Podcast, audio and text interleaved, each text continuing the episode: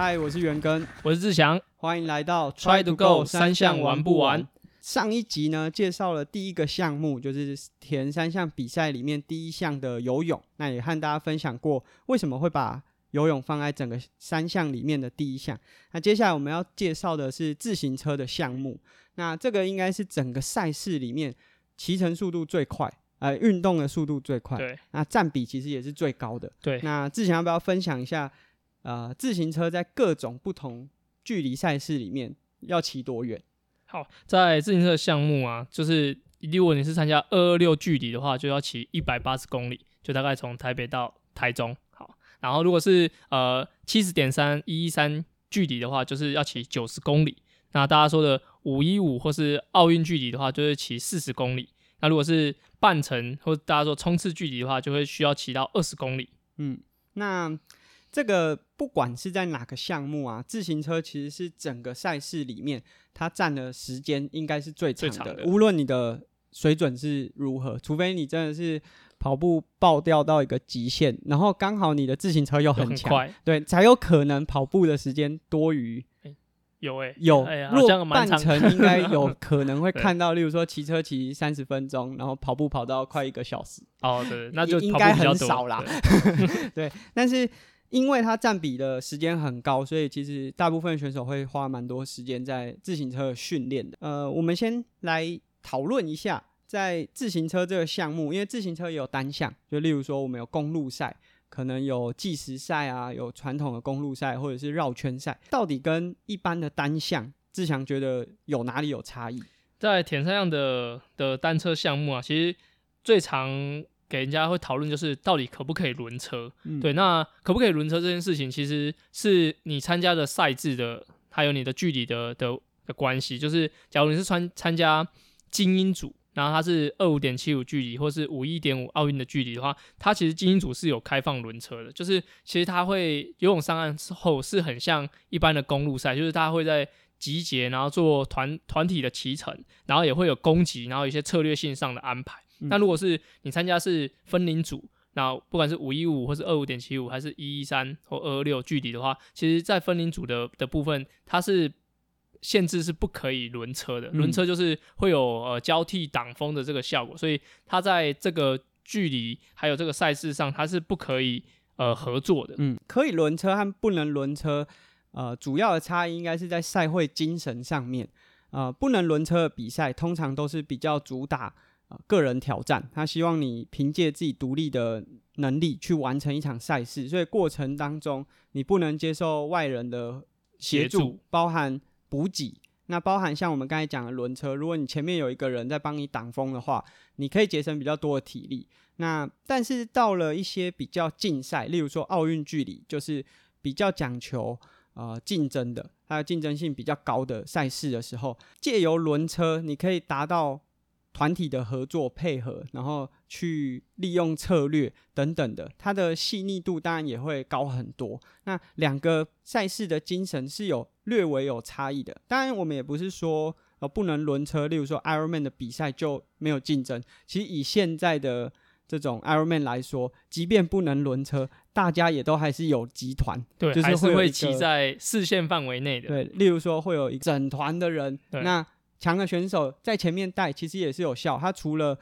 配速上或者是他对于节奏的掌握，他都可以对后面的选手施加压力，效果是不一样的，但是同样也有一些技巧在里面。那我们以不能轮车的比赛来说，大部分就会骑田三项的计时车，在计时车的这种骑乘啊，你会趴在中间两只休息把上面，让你的迎风面积是变得最小。那在这样子的状况，你可以即便不轮车也用比较高速的状态去巡航。如果是可以轮车的话，就会完全禁止使用计时车，甚至会禁止休息把是分开的。那这个原因是什么？其实最主要就是你在假如是你骑的计时车，它的手的位置它只能够变换变速而已，它是没办法很快速的按到刹车。所以假如说你在骑乘的过程中，你骑的计时车，然后你又在跟人家轮车，因为跟得很近，那稍微有点状况的话，其实你会没办法立刻反应。那第一就是安全的问题，然后再来就是在骑乘的过程中你会很容易，假如说真的出状况，你的计时靶往前会很容易会伤到别人或伤到自己。嗯，对，就像我们刚才讲的，这其实是有危险性的，主要的考量都是在安全上。以我们刚才讲说，如果你是骑公路车，然后当然也有装小休息靶，但小休息靶都会相连的原因是，过去其实真的有案例是这个没有连结的休息靶，因为摔车的过程中插进其他选手的身体当中，看起来很钝，这就没有枪头也能捅，这其实蛮危险的。那大家可能都会想说，你是以竞赛为考量，然后想要用计时车，那又去轮车，其实在这样子的状态下面，会有很多控车表现上面的不稳定，所以就是安全上是堪虑的，所以各种赛事它会有相对应的规则。那我们以比赛来说，在自行车的赛事里面会有一个单位专门在控管所有选手比赛的器材，叫做 UCI， 所以你的所有车辆都会有相对应的规范。那例如说你的坐垫要离 BB 延伸线上面5公分，要退5公分以上。那在计时车铁人反而就比较没有那么多规范，所以你可以看到车子的管型可以很夸张，然后休息把可以很长，那这些都是它和自行车单项很大的差异。其实如果单纯就计时车来说，也有分是铁人三项的计时车跟公路赛的计时车，那它在一些应该说车架的宽细的程度上，它是在自行车的计时车上是有很明确的限制的，所以假如说你要拿你的铁人三项的计时车去参加比赛的话，是有时候是不太能过的。基本上简单来说，如果你是原本是比 UCI 的公路赛，那来把你的车辆拿到铁人三项比赛的话，是绝对没有问题，因为铁人三项赛事比较没有相对应的规范，所以不会有太多规则上面的差异。但如果你今天是铁人，想要把你的计时车拿去比 UCI 的赛事的时候，就会有很大的差异。那举例来说，我之前比全运会看到很多铁人选手也去参加计时赛，结果因为铁人三项会比较习惯把休息靶延伸的比较长，因为相对来说身体会趴低比较多，所以很多大家已经习惯这样子的旗帜，就一拿到 UCI 的检验规范底下去看的时候，超过非常多，所以这些都是我们可能在骑乘的时候需要去注意的。那当然铁人的规范可能没有那么多，因为毕竟是主打个人挑战，所以对自己的器材负责就好。在一般的公路赛是不可以装休息靶的，如果是你要参加 ITU 赛事的话，那它的休息靶其实它有点规定，就是你的延伸线是不可以超过变靶或手靶的，然后中间必须要有硬的物体做一个横桥，所以就是你手握的时候，它是不可以说只用等挥棒把它缠起来这种软，它必须要中间是有实心的。OK， 然后再来它的手延伸，就是公路车的延伸靶，它是不可以高于你的靠垫10公分以上，所以它在前后跟高低上都有一点点，就有这些详细的规划。如果你要参加什么比赛，你就必须要先了解这些规则，不然你可能你去到现场，你会完全没办法下场。讲了蛮多跟这个自行车的规则上面的一些重点，那在骑乘的过程中，有哪些是比较和公路赛不一样的？如果是铁人三项的比如说113或是226距离，其实它是比较稳定骑乘的，就是大家会很担心说太多的速度变化会影响你的跑步项目，所以它在骑乘上，也许你还是会看到有人做攻击但是那个攻击不会像是那种公路赛那种使尽全力的抽车抽走那种样子，所以它是会稍微微加速，然后让自己保持一些比较优势的状态。所以你在看铁人的比赛跟看公路车的比赛，其实铁人相较比较无聊一点点，因为它不太会有太多的战术的变化，比较需要看门道对啦，就是看姿势然后看比较细微的，看那个选手的表现如何。然后如果是515的距离的话，它就真的会比较像公路赛的那种有快速的张力，这样就是你在比赛的过程中，其实是会有很多国家队伍会做一点强度上的拉抬，然后让你的整个节奏是会高高低低的，让大家就是怎么讲，我现在自行车先弄弄你然后再来跑步的时候再来看谁会比较能撑这样，所以整个距离啊还有比赛的模式其实是不太一样的。对，那这也推荐大家可以去感受一下这个节奏上面的差异是怎么样。我们推荐如果你想要看看这种可以轮车的赛事，可以看里约奥运。那里约奥运其实它在自行车项目前半段的时候集团人数蛮多的，你可以看到它跟大部分公路赛很像，有加速，然后集团会从一直线变成一坨，然后变成链状轮车，不断在改变。那其实这每个它其实是有目的性的在里面操作。那如果大家想看这种比较稳定的巡航的话，当然像 Ironman 所有 Kona 的赛事，你可以看到选手可能在过程中他决定在这个时候加速，可是他的加速都会相对于我们刚才讲的奥运距离稳定很多，利用自己的节奏去掌控赛事局面。长距离的部分他的排位也不会说变化的特别大，也可能有几位选手他的能力特别好，可能从后面会往前追一些名次，但是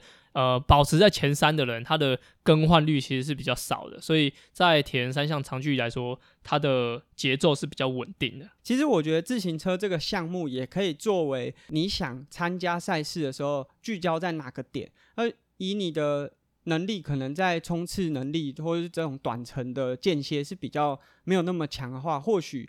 这种 Ironman 或者是 70.3 的赛事是蛮适合这样子的选手。那当然如果你有很强的爆发力，做间歇可以怎么超都超不爆，对对对，很猛的，那也许短距离或者是奥运距离可以尝试看看。那当然这种比赛啊也会有分你在什么样的路线嘛，所以比赛可能比较常见的，如果以奥运来说就是会用绕圈的方式。为什么会想要用绕圈？其实绕圈的方式会很可以增加观众可看性，因为你可能假如一次出去了然后40公里大概起接近1个小时，然后如果他只绕一圈，那观众就是选手出去了，好50分钟后选手回来了，就对于单车的状况是很难去观赏到。所以现在的所有的ITU 的大型的比赛至少都会绕4到6圈以上，那会增加很多观众的可看性，然后也会让整个战况会变得比较激烈一点，我就觉得特别精彩啊。对啊，其实绕圈的形式啊，它除了观众可以一直看到之外，为了让比赛是绕圈的，一定会有比较多的弯道。那当然这也间接提升了技术上面的门槛。如果以长距离的话，可能就会比较多是这种弯位，就是直去直回，或者顶多就是骑到一个地方，在单独的区域绕圈之后然后再回来。那基本上长距离的比赛，这个观众要能够看完整个自行车赛段的机会是不太可能，就是看直播啊，你就在现场然后你在看直播看摄影机怎么拍这样。对，所以这个可能是赛事上面的差异。那过去我们可能都会想说铁人三项是不是都是平路的赛事，我们都会想说铁人三项爬坡能力比较差，但是近年来好像不是这么回事。对，其实因为举办的地形啊，举办的地点越来越多样化，所以其实比如说在高海拔，或是说有一些山坡的路段，只要它的水域是可以，就是它的游泳是没有状况的话，其实在单车项目上它的举办的难易度其实都有提升很多。对，所以像里约奥运就有陡坡，非常陡的陡坡。那台湾其实如果之前像日月潭的赛事也是会有爬升的出现，那其实这样子的爬升不只是在我们刚才讲的这个可能都是奥运距离的案例，其实在比较长距离的赛事也开始有很多坡度的变化。举例来说，应该是前年的 Ironman 70.3 的世锦赛就有非常多的爬升，所以选手反而使用公路车的比例就比较高。那我们当然在各种比赛的环境会依照当下的状况去选择对应适合的器材，所以赛事的类型还有比赛的条件环境和规则都会影响到你选用的器材，或是竞赛的模式，或准备比赛的一些过程。那志强有没有要分享什么你在不管是看比赛还是自己比赛的时候自行车比较特殊的经验？对，就像刚刚提到，就是我们会有赛道上爬坡的状况。其实我有参加过北京奥运的场地办的比赛OK， 然后我有参加过那个路线，那真的就是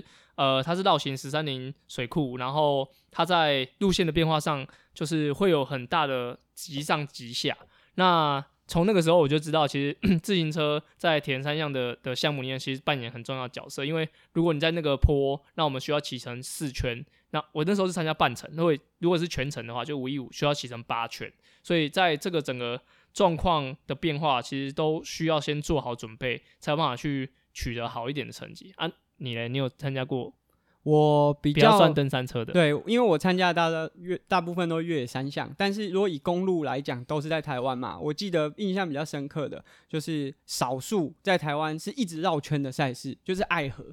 爱河就是会一直绕圈，对，那因为爱河是我第一场铁人也是第二场，那我觉得印象最深刻的就是因为如果以公路赛是绕圈的来讲，他们的计圈很容易，而且基本上如果你没有办法跟着计圈，就是你已经掉下来要准备被套圈，可是铁人随时场上都有人在不同的圈数，所以你会被这个整个战局影响。那很重要的是爱河好像有绕到7圈还是8圈，